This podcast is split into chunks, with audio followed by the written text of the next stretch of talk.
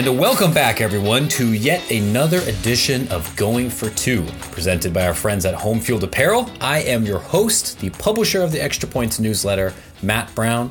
I'm joined by my colleague and friend, Brian Fisher. Brian, you just told me something very interesting right before we hit the record button. Is this our 99th episode?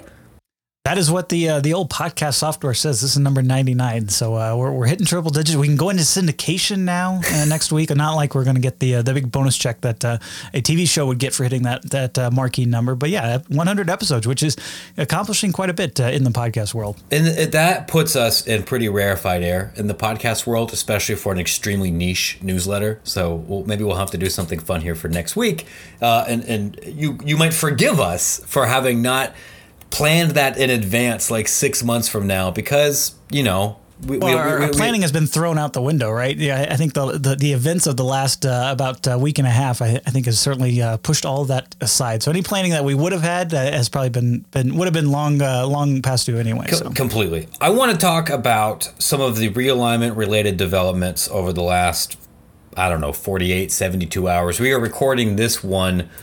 This episode here on Tuesday the 5th in the afternoon. But before we do, there was something I wanted to talk to you about. I really haven't even had a chance to do this yet because of you know, the world. Tell me about NACDA. So for those that don't know, because our audience for Going for Two is kind of 50-50.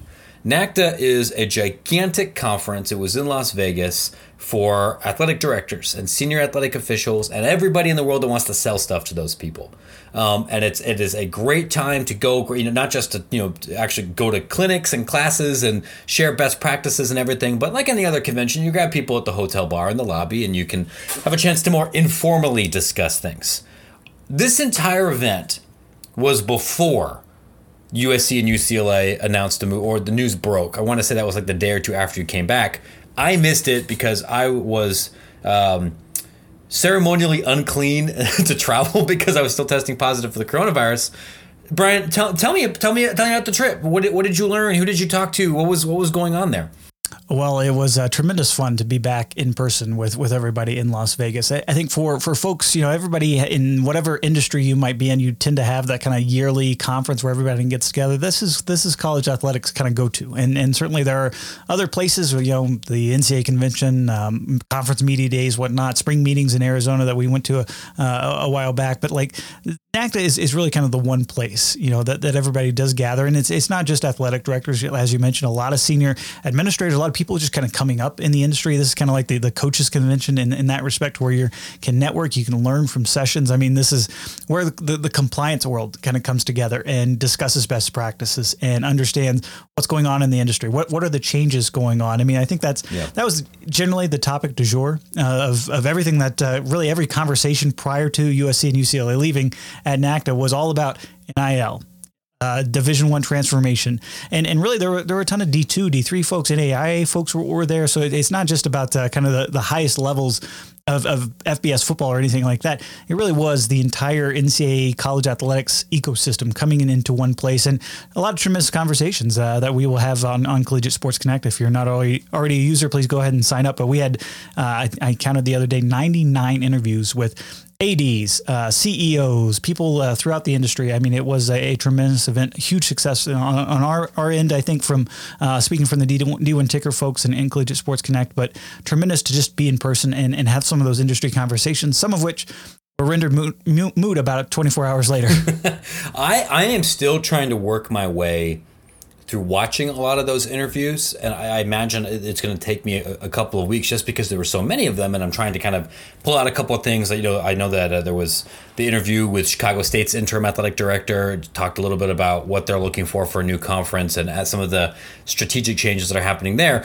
For individuals that are not likely to watch all 99 of these, were there any of these conversations that you found were especially insightful, or something where you're like, wow, I really didn't know that? I know that you had a conversation with, you know, somebody that our video game enthusiast friends might be interested to know that you talked to.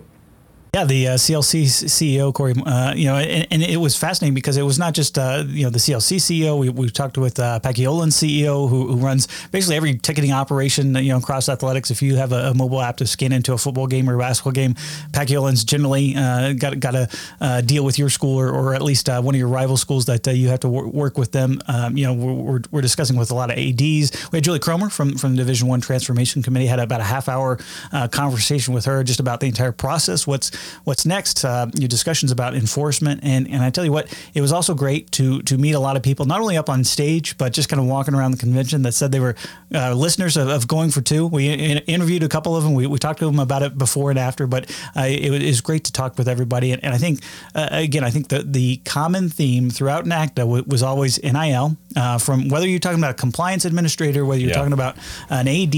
I mean, that really was top of mind for really everybody. I mean, it was just, how can we best position our program? How do we work with coaches about learning the latest rules? What's coming down the pipeline in terms of transformation that might impact NIL? What are companies looking at in terms of how they approach the space, how they're working with schools, how they're working with brands and marketers across the country. So I think there was a lot of conversation centered on that.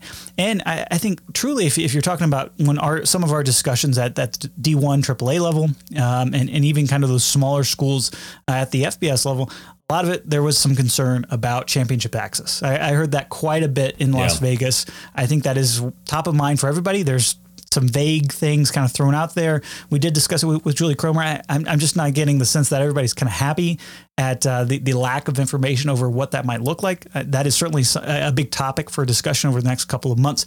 Heading into that convention in January down in San Antonio, when the NCAA really meets and decides on a lot of this stuff. But that was top of mind for, I think, a lot of folks. If it wasn't an NIL related discussion, it was definitely, how can we make sure that our teams are getting access to that NCAA tournament, how that they're getting access to NCAA golf or NCAA the College World Series or something like that. So that I think is prominent on the minds of a lot of folks that are really not necessarily dealing in those nine-figure NIL deals.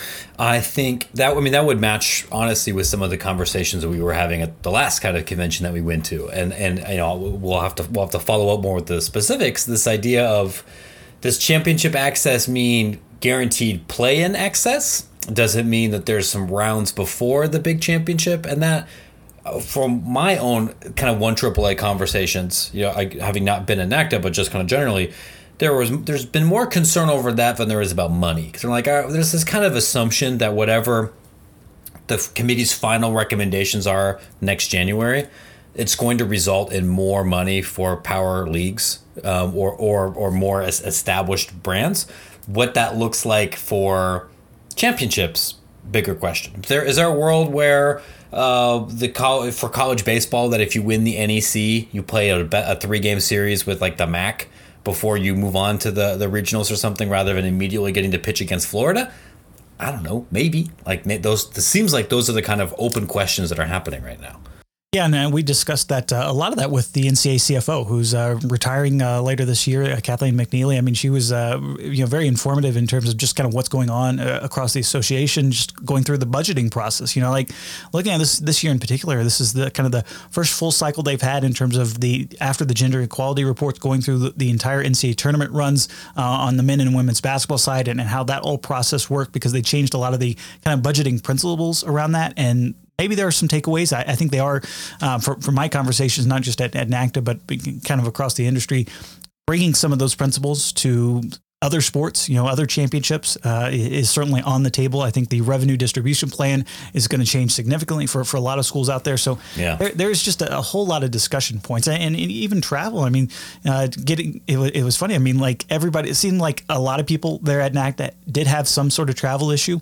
If you've been in an airport recently, you understand that completely right now. Oh my gosh, yeah. And it is just wild. And baking into that cost, I mean, you're talking about not only inflationary increases in things like concessions and labor and all those other kind of minor things that ADs and CFOs of schools have to kind of consider, but it's an industry-wide topic as well, on top of everything else that is going on. It's funny you mentioned travel, because that is something I am really trying to wrap my arms around right now. On Tuesday, today's Tuesday. On Wednesday, on Extra Points, if you're not a paying subscriber, but we're publishing a story talking about a paper that was published with through a couple of academics in late December that interviewed a lot of athletes who play football and who play hockey in major conferences and do a lot of national cross-country travel about what that experience means from the athlete's perspective. And it was actually more mixed than I had expected. It definitely wasn't uniformly negative, because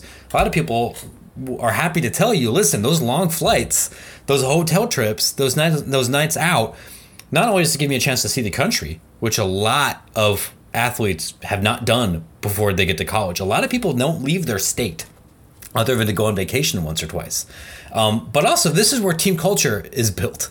This is why a lot of basketball teams go to Europe, every couple of years, to put people in uncomfortable situations and make them spend a ton of time with each other, and you end up as friends, or you become blood enemies, and sometimes that tears down cultures too. But that's all part of the travel.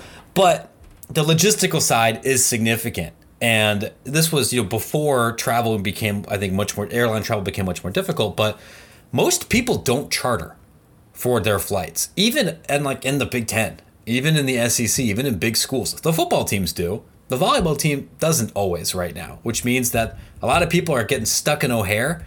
They're getting stuck in Atlanta, or they're riding buses. And increasingly, it's hard to get bus drivers. I heard that more than once at the convention. It is difficult to find bus drivers. You would not put that on kind of the top of your mind if you're just kind of thinking about college athletics travel. But I definitely heard that quite a few times there at NACDA. Hard to get bus drivers. Also, sometimes hard to get rental cars. So I have heard two things, and I won't share the school because I don't want to get anybody in trouble. They're two different schools.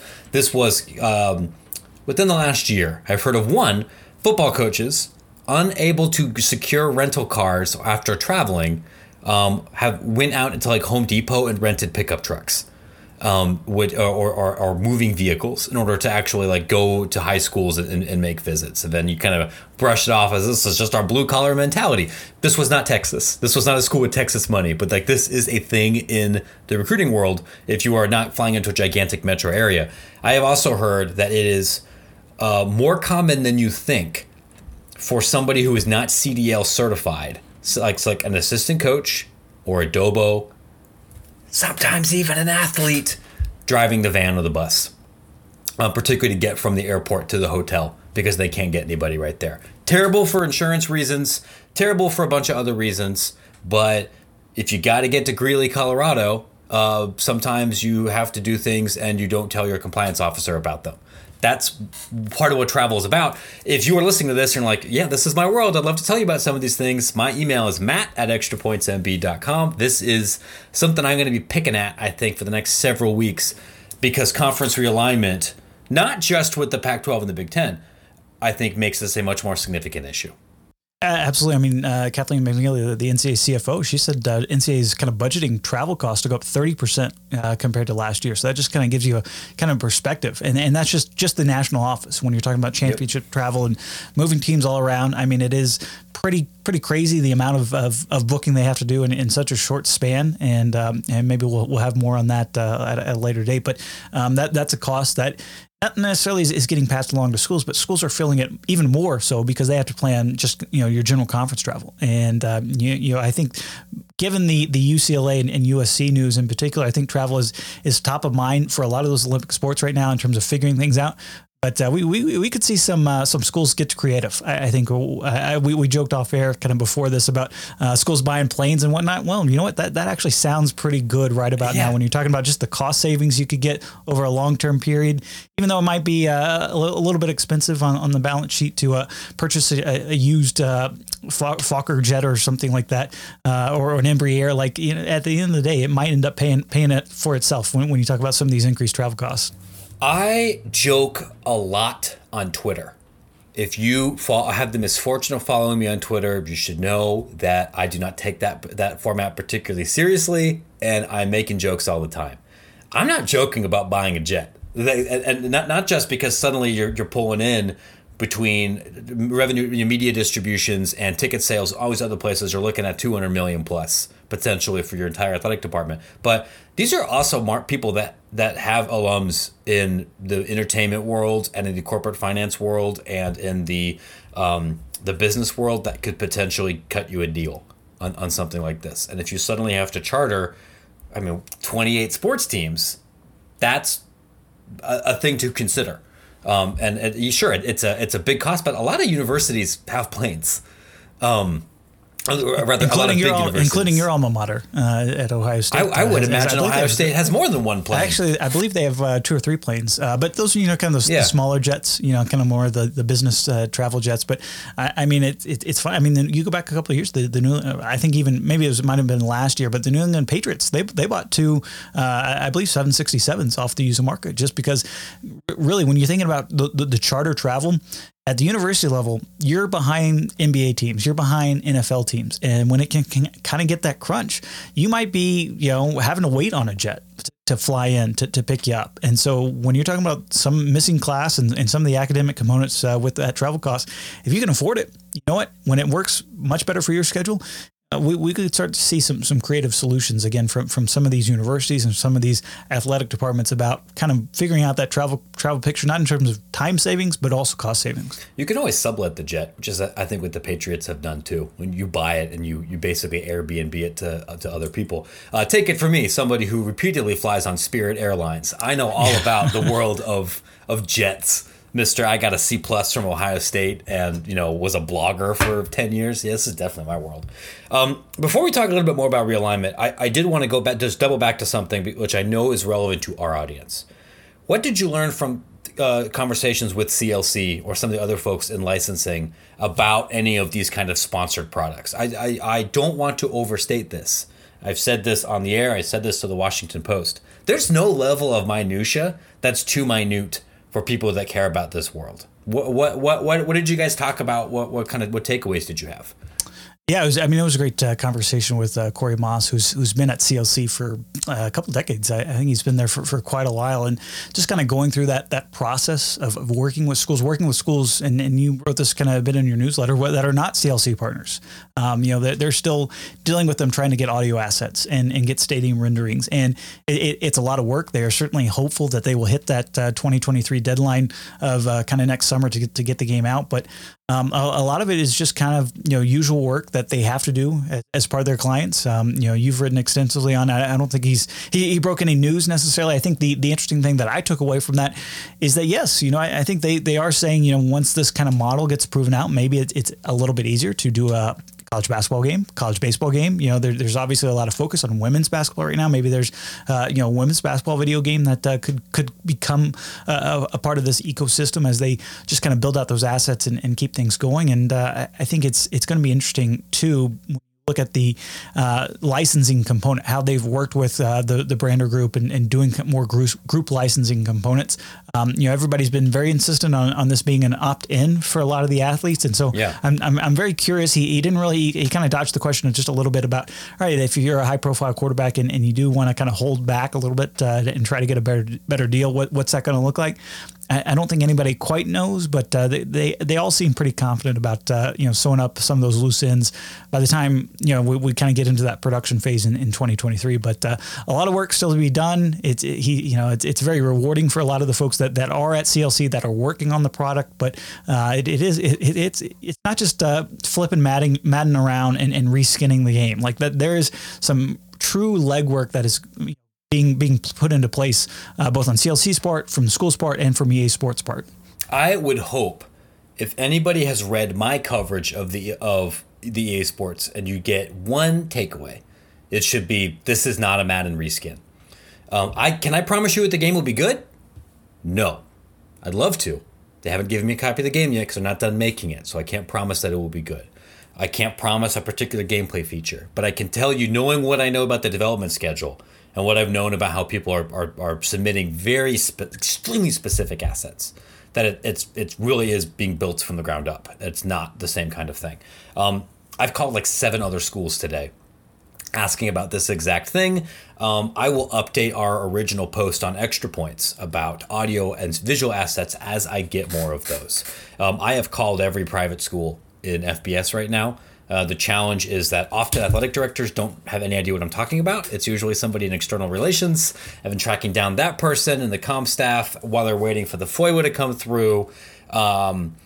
It could be a minute. Plus, a lot of these schools are a teensy bit busy right now with maybe some other structural problems. I want to talk about those structural issues. You mentioned structural problems. I mean, I think that was another. Yeah. I mean, it is part of our kind of Connect product is obviously hiring and connecting folks that do have openings and facilitating that a little bit. And that was a big pain point from a lot of ADs around there, a lot of senior administrators. They're in the market for hiring folks. And it's a difficult market. If anybody understands some of the labor economics on going on across the country right now, it is particularly highlighted in athletics. People are needing 4 or 5 more SIDs, to beef up their sports information department. They're needing more fundraisers. They're needing more people just to do ops and do facilities. I mean, I can't tell you how many ADs were discussing, just the difficulty in finding trainers, which you would think, a lot of these universities are connected to their, school health systems or something like that. And,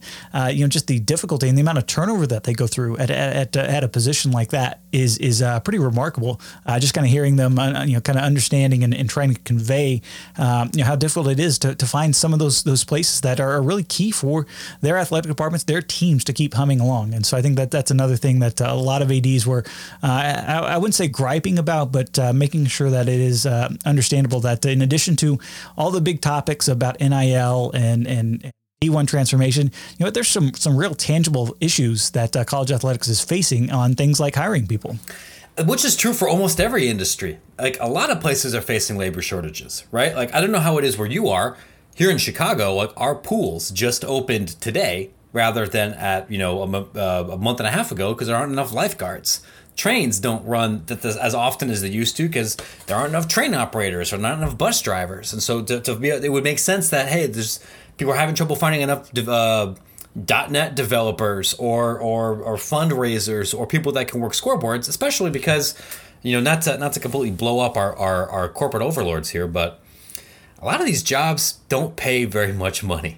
And they're really, really hard jobs. And that's why we've also written a lot about burnout. It might be harder to find dobos because people are realizing going to graduate school, making $16,000 a year while working this really stressful, complicated job sucks. Or working in college athletic operations for 6 years and still making $42,000 and having to take care of the paint for the soccer field is a lousy gig, or at least a lousier gig than it was before. Fixing a lot of these things it takes money. It's not just money. It's how we manage, how we recruit, what kind of culture you're building, like with other jobs, but not an easy fix. I mean, even at the lower levels, the kind of D2, D3 level, they're almost better prepared to basic a labor shortage like this because they're doing so much more. But the burnout aspect, I think, is the different thing.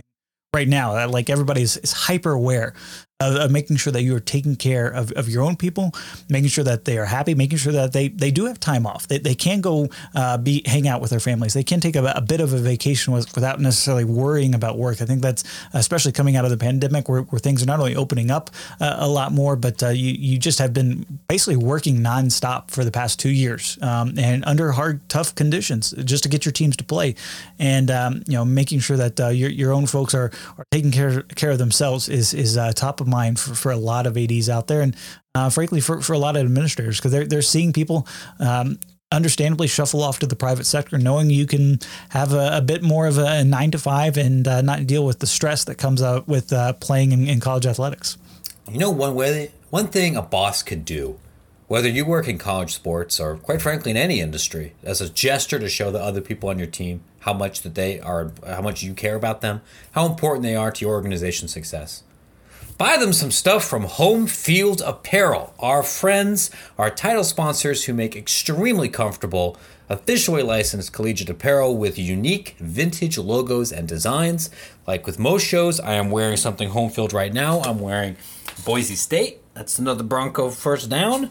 We got some other home. I missed what you were Butler Bulldog. Gotta go with the old Butler Bulldog. It's a good dog, very good dog. Can skateboard. They've dropped some absolute heaters. I have spent a lot of my internet career, particularly in the Extra Points era, making fun of Nebraska.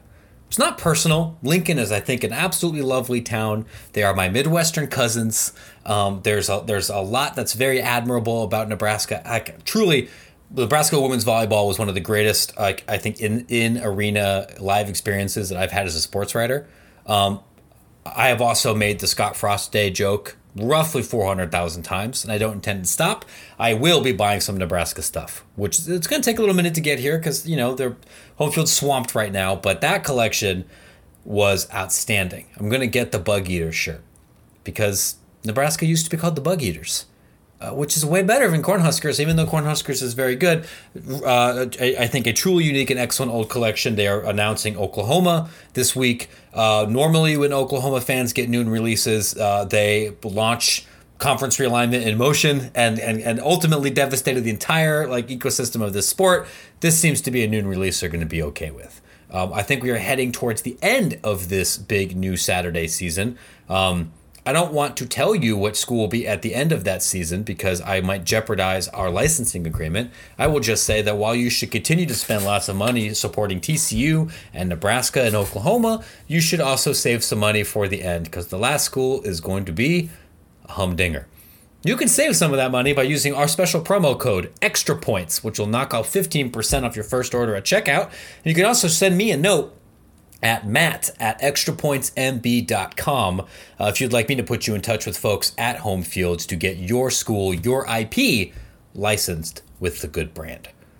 Please do that because especially if you're some of the D2, D3 schools, you have awesome logos as is. I can't imagine going into the archive, some of the stuff that the Home Field could come up with. I mean, just look at our good friends at the Colorado School of Mines. We interviewed the AD there at the Connect stage. I mean, they got some great stuff. Always have. I think just having that donkey around is definitely promoted the brand in ways that are a bit unexpected and finding it in other areas. But there's some great logos out there, and I think they would make perfect products on Home Field. So make sure you are emailing Matt to get in touch with the folks back in Indianapolis. Mines is a great example because unless you were a gigantic college football hipster and were posting about Bob Stitt when those games are basically on VHS at 11 o'clock at night, or if you're a mining engineer, you probably are not aware of that school, but you are aware of the donkey holding a stick of dynamite if you are a college football Twitter user over the last year and a half.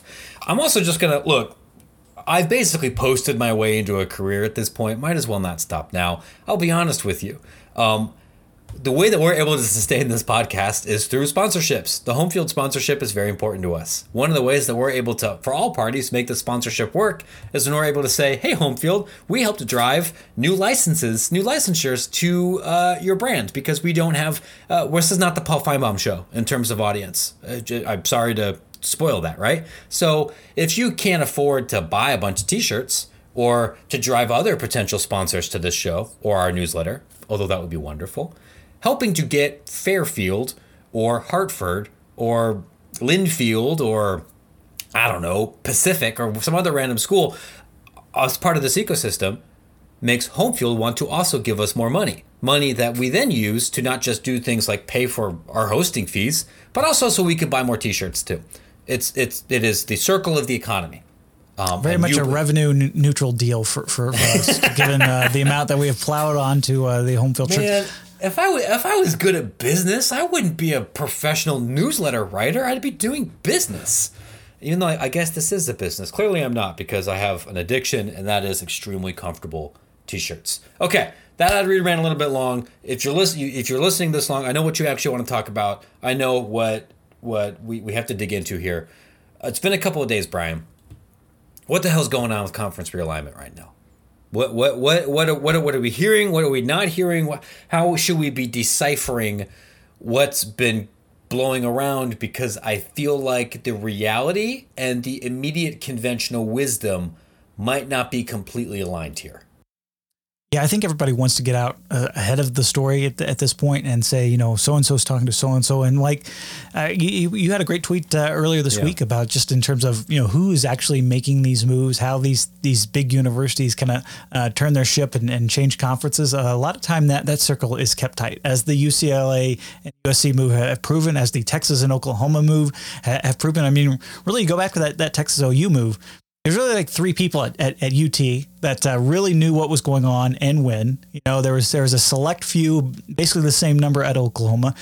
Pretty much the same thing happening at USC, UCLA. I mean, I was shocked making a few phone calls, this past week and sending some texts. Just the lack of communication between USC and UCLA until kind of the last kind of few weeks kind of surprised me in terms of going through this move. So actually, what is happening at the highest levels of these universities? Yes, your AD is going to be fairly involved somewhat, maybe not continuing to keep the pulse of everything going on. Yes, your school president is going to be the ultimate arbiter of where you're going and how these conversations take place. But, it's going to be interesting this time around because you're involving so many schools. You know, I think everybody kind of is looking out at, what's going to happen at the Big 12. How's the Pac-12 moving forward? That league just put out a statement saying they're moving forward with rights negotiations, even though they're entering their kind of negotiation period already. They've already been talking with ESPN and Fox as part of their exclusive window. So, at the end of the day, who's really kind of driving this next round of conference realignment. You can put the pinpoint squarely in South Bend, Indiana. That would be number one, and then number two is Fox and ESPN. Those are going to be the ultimate arbiters of where we're kind of going for this next round, I guess you could say.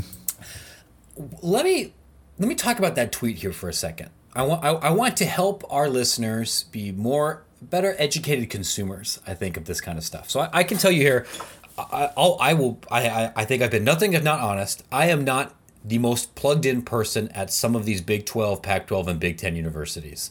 And by that, I mean, like, not just the ADs, but like people above them. I have broken a bunch of conference realignment stories before, mostly at the G5, FCS, 1AAA level. And I can tell you from some of these about who actually knows about changing leagues or everything, right? Your university president knows. Your athletic director knows at the end, but some of you may be surprised with how little they know throughout that process. Part of the reason athletic directors at that level talk to me is because sometimes, and I'm not saying this to brag, I'm saying this to like help people understand this world. Sometimes I knew more about what was happening in their league than they did. 100%. Right. And that's not Matt Brown is the Ross Dellinger of FCS football. Like, that's not true. That's just like, I got lucky in some of these conversations. So your president knows, your AD sometimes knows. Like, I can tell you about the Big 10 and the Pac-12 move. There were Big 10 athletic directors who learned about this like on Tuesday, like 2 days before I went final, that were absolutely like not in the loop of these major conversations ahead of time. Like, that's only because they had a meeting together. Yeah. They found out then. Yeah. So like, that's a thing, right? Your senior associate athletic directors usually do not know. I know that like when UIC was considering going into the Missouri Valley Conference, like 3 or 4 people on campus knew. Generally, at lower levels, that circle is larger than it is at higher levels because the amount of money is different, and also you have smaller staffs, so more people need to know to operationalize everything. But it is not known to everybody. Generally speaking, coaches don't know shit about shit, and they will tell reporter stuff. Assistant coaches will lie about anything if they think it will help them with recruiting, because that's what they're paid for. And they will leak stuff to message boards, and they'll talk to local radio, and they don't know anything. And the higher level you go up, the less that they know. So like if you are somebody that mostly talks to assistant coaches about like prospects and everything, you do not know the Big Ten's target list right now. Somebody is telling you about the Big Ten target list, but that person does not know. Like that pool does not know anything. The commissioner of the conference knows, and a very select members of senior staff, but not everybody. The comms guy at the conference that you're calling up does not know. Or just like the press secretary doesn't actually know what Joe Biden's doing right now. Like that's not their job, or various other people. Outside of that, in my experience, people that know are major media partners, which at the FCS level is a different conversation. So the high-level executives at Fox or ESPN do have insights. There are a network of consulting companies that help with this process, either to help ESPN, Fox, or the schools determine media, like what the rights revenue would look like or viewership would look like. There are also consulting companies at smaller levels that help shepherd schools through this process, that do feasibility studies, that the book introductions, that help people figure out what kind of scholarships or what kind of fundraising they need to do. There's not a lot of those companies. There's like 6. They often know. Some of your absolute biggest vendors might know. So people at Nike Sometimes people in the MMR world, they might know about a couple of these things. That's it. So we're talking, even if it's like a mid-major thing, and maybe, depending on the school, you might rope in one or two of your biggest donors. And if you're a much smaller school and you need to raise a bunch of money to make this happen, you might tell 10 donors and you give them half of the information. That's it. So you have to ask yourself then if local radio or anybody is pushing stories about this, ask yourself, do they know one of these 12 people?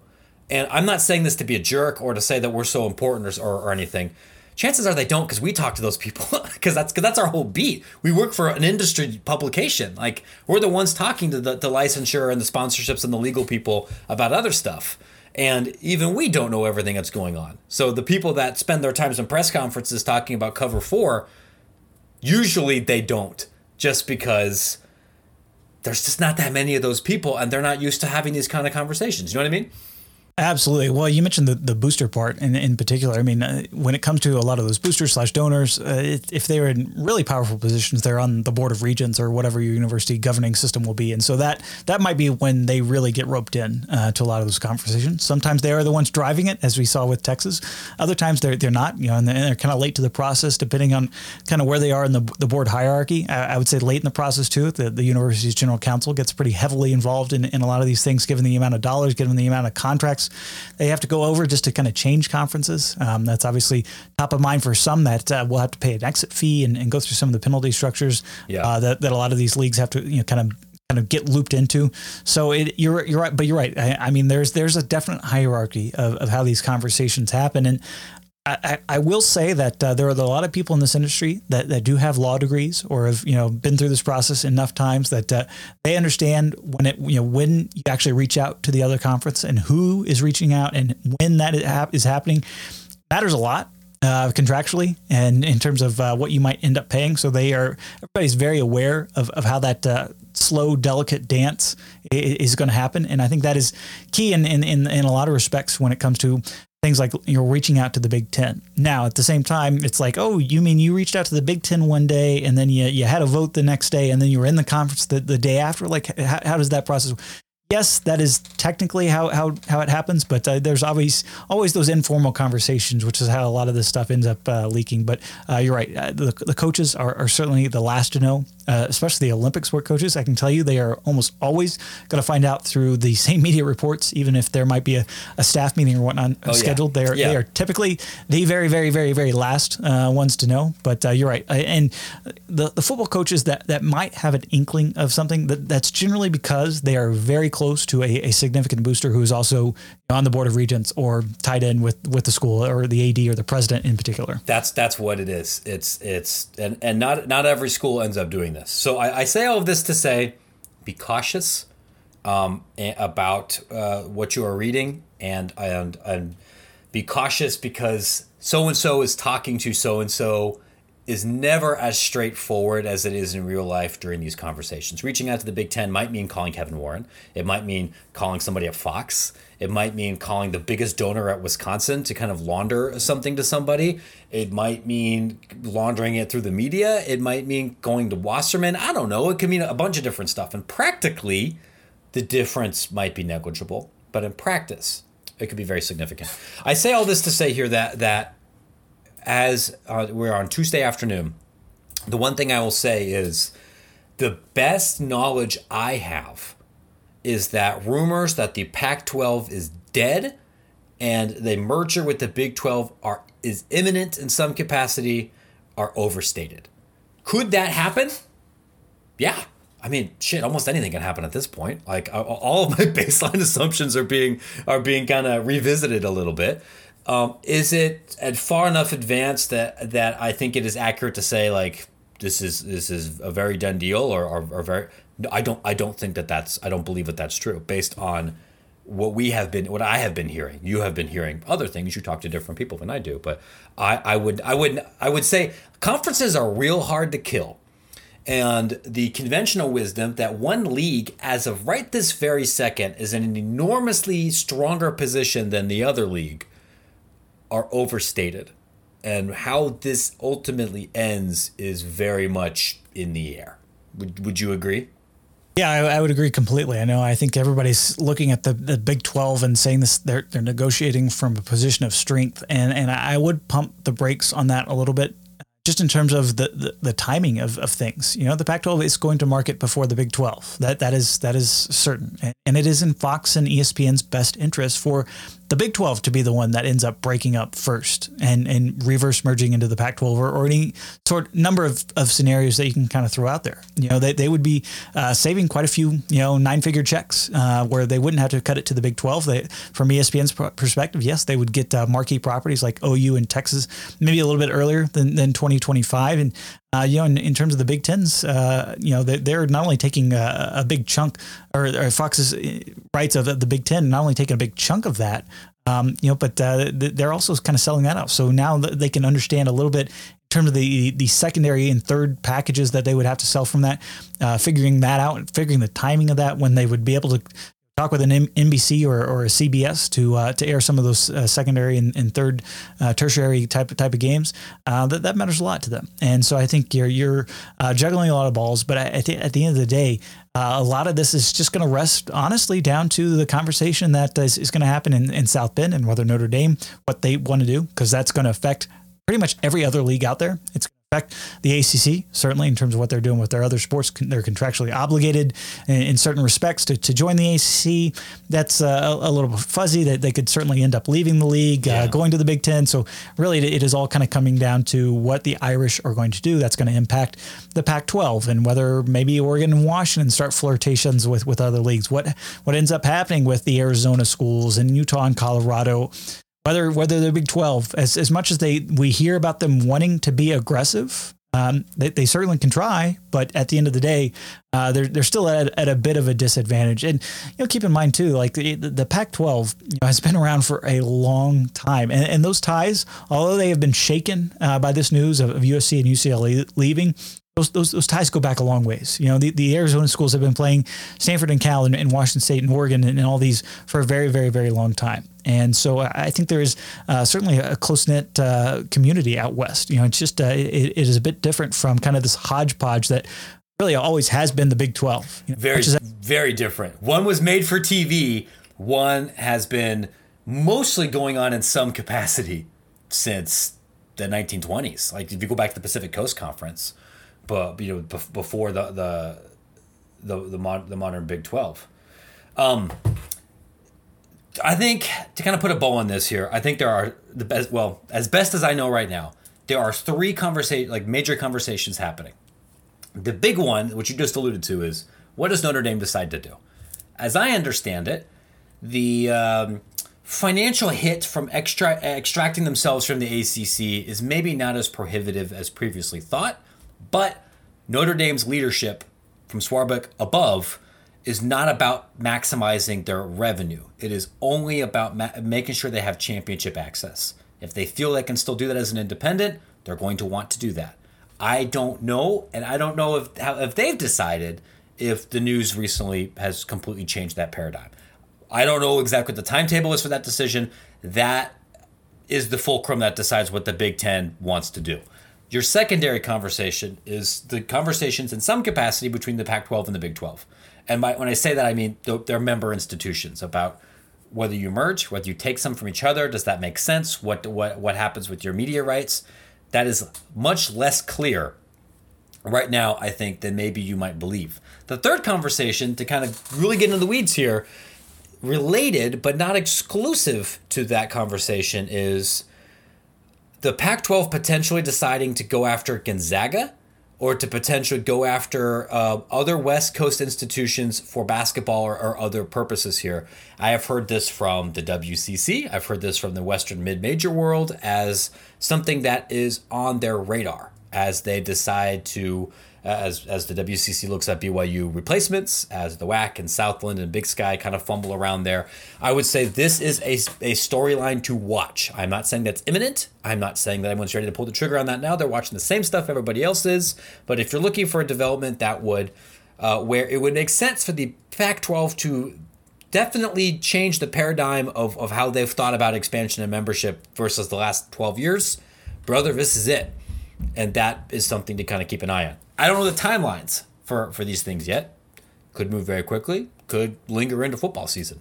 But those are the big questions. And so when someone asks, like, hey, what does this mean for the Southland? What does this mean for the WAC or the Missouri Valley or blah, blah, blah? We got to get more clarity up top because this stuff rolls downhill. And we don't know. I don't think anybody would have predicted that Texas and Oklahoma leaving would have ultimately led to conference changes in the New England area. It did, at least at the FCS level. And depending on who moves around in the Power Five, you could see more of those changes there too. That's the best intel I got as of this afternoon. Yeah, I mean, this is not a process that is going to be, wrapped up by next week or by conference media days. Like, it takes a lot for a lot of these universities to move leagues. And, you go back to years ago when the Big 12 kind of went through the first expansion, realignment palooza. And they were talking very openly with, schools like Houston and others. And they were like inviting pitches. I mean, that was like 6 weeks of drama. And we're going to get basically this kind of same thing playing out, probably less publicly this time around, but it is still going to be in the backdrop of pretty much every conversation. Maybe it's something that does end up getting decided a little bit quicker than most, just given when the TV contracts are up. But, at the end of the day, this is something that will play out in the background as we approach the season, as we actually turn towards the field and the on-field product on the football level in particular. As conference media days get going, we have a new Big 12 commissioner that is taking over on August 1st, I believe. So there's a lot happening. And set against the backdrop of all this, and you kind of alluded to it a little bit when talking about Notre Dame, there is a big discussion about the Irish and their place in the hierarchy when the ACC was, talking about college football playoff expansion. Well, guess what's going to happen starting in a couple of months as well. That process by those presidents, heavily involved by the commissioners that are running the college football playoff. That attention being turned towards what the sport ultimately looks like in terms of that 2026 postseason. It is going to be set, against the backdrop of all of this. It's not just, conference media deals coming up, but also ultimately what is that end goal for the college football playoff? Because it's a blank slate. We could have the Big Ten just simply saying, hey, our champion's going to play the SEC champion and everybody else can do whatever they want. Like that is an option on the table. That has been discussed between people in various leagues, and including the Big Ten and the SEC. I can say that with pretty much certainty. Now, whether that ultimately ends up becoming true and whether that ultimately ends up playing out, who knows, but that is an option that is on the table. And so that would obviously force somebody like Notre Dame to join a conference. You're absolutely right. It is worth noting, not to be alarmist, but the assumption that the current college football playoff, if it doesn't expand, will continue in its current format is not a guarantee. Will there be some kind of college football playoff? Yeah, probably. People like making money. But that, especially over the last week, what format that looks like is much more an open question than maybe it was 3 weeks ago. We could probably do another hour on this, and by the time we were done recording, the news would have changed again already, or at least from some reputable reports. So you should probably put a bow on this now. We will continue to work to advance this story the best that we can over the next coming days. I mean, I want to try to break it, but I'm not Nicole Auerbach. I'm not. I probably won't. I like my chances about breaking the next. I don't know. The next ASUN realignment. I mean, I can't even promise that, but I like my chances better than I do here. But I do think that we'll be able, whether it's on this podcast or Extra Points, to be able to continue to advance this in a meaningful way because there's lots of nooks and crannies to kind of fall down with this storyline. If you haven't signed up already to Collegiate Sports Connect, definitely should do that. It's totally free. You can see all the hard work that Brian and the rest of our team did at NACDA and actually get from the horse's mouth a lot of those conversations. I'm still trying to extract stuff and share those with everybody. I'll link out to the CLC interview in the show notes since I know people are going to be interested in that. And of course, you can subscribe to Extra Points. We're doing a slightly different summer schedule. Part of it so I can have time to do more reporting. Part of it is so I don't have a nervous breakdown and die. I don't want to be over dramatic, but I need a break. We all need a little bit of a break. So we're shifting to 4 days a week for Extra Points. We're going to do Going for Two once a week. There might be some bonus content. If Oregon joins the ACC and it's on a Thursday, we'll do another episode. I know we have some other things going on, but if your feed's running a little bit lower, it's not you, it's us. But we hope that you enjoyed the shows anyway. Hopefully that we can put a little bit more structure and oomph behind the ones that we're doing, which you can find on Spotify, Apple, YouTube, and anywhere else you get your podcasts. Did I get everything? I think that's it. And if you do want to, make sure you sign up for not only for Extra Points, but the D1 Ticker as well. That's where the latest realignment gossip and news stories, yep. What the industry is saying about the developments, not just in the Big Ten or the Pac-12 and Big 12, but across the industry at a time where there is a whole heck of a lot going on. I mean, I continue to say it. The amount of change that has happened in the past 2 years and going forward in the next 2-3 years, I mean, this is as turbulent a time in college athletics that is really as ever seen. Really dating back to probably that 1984 court case where the Supreme Court opened up the TV rights for everybody, which led us to this moment. So it all comes full circle. It all has a through line back to somewhere. And I think the latest places where you can catch up on all of that on a daily basis is certainly D1 Ticker. And in addition to giving us 5 stars here on this here podcast. Absolutely right. Friends, thanks for listening. Thanks for tuning in. We have some other exciting stuff coming soon. See y'all on the internet soon.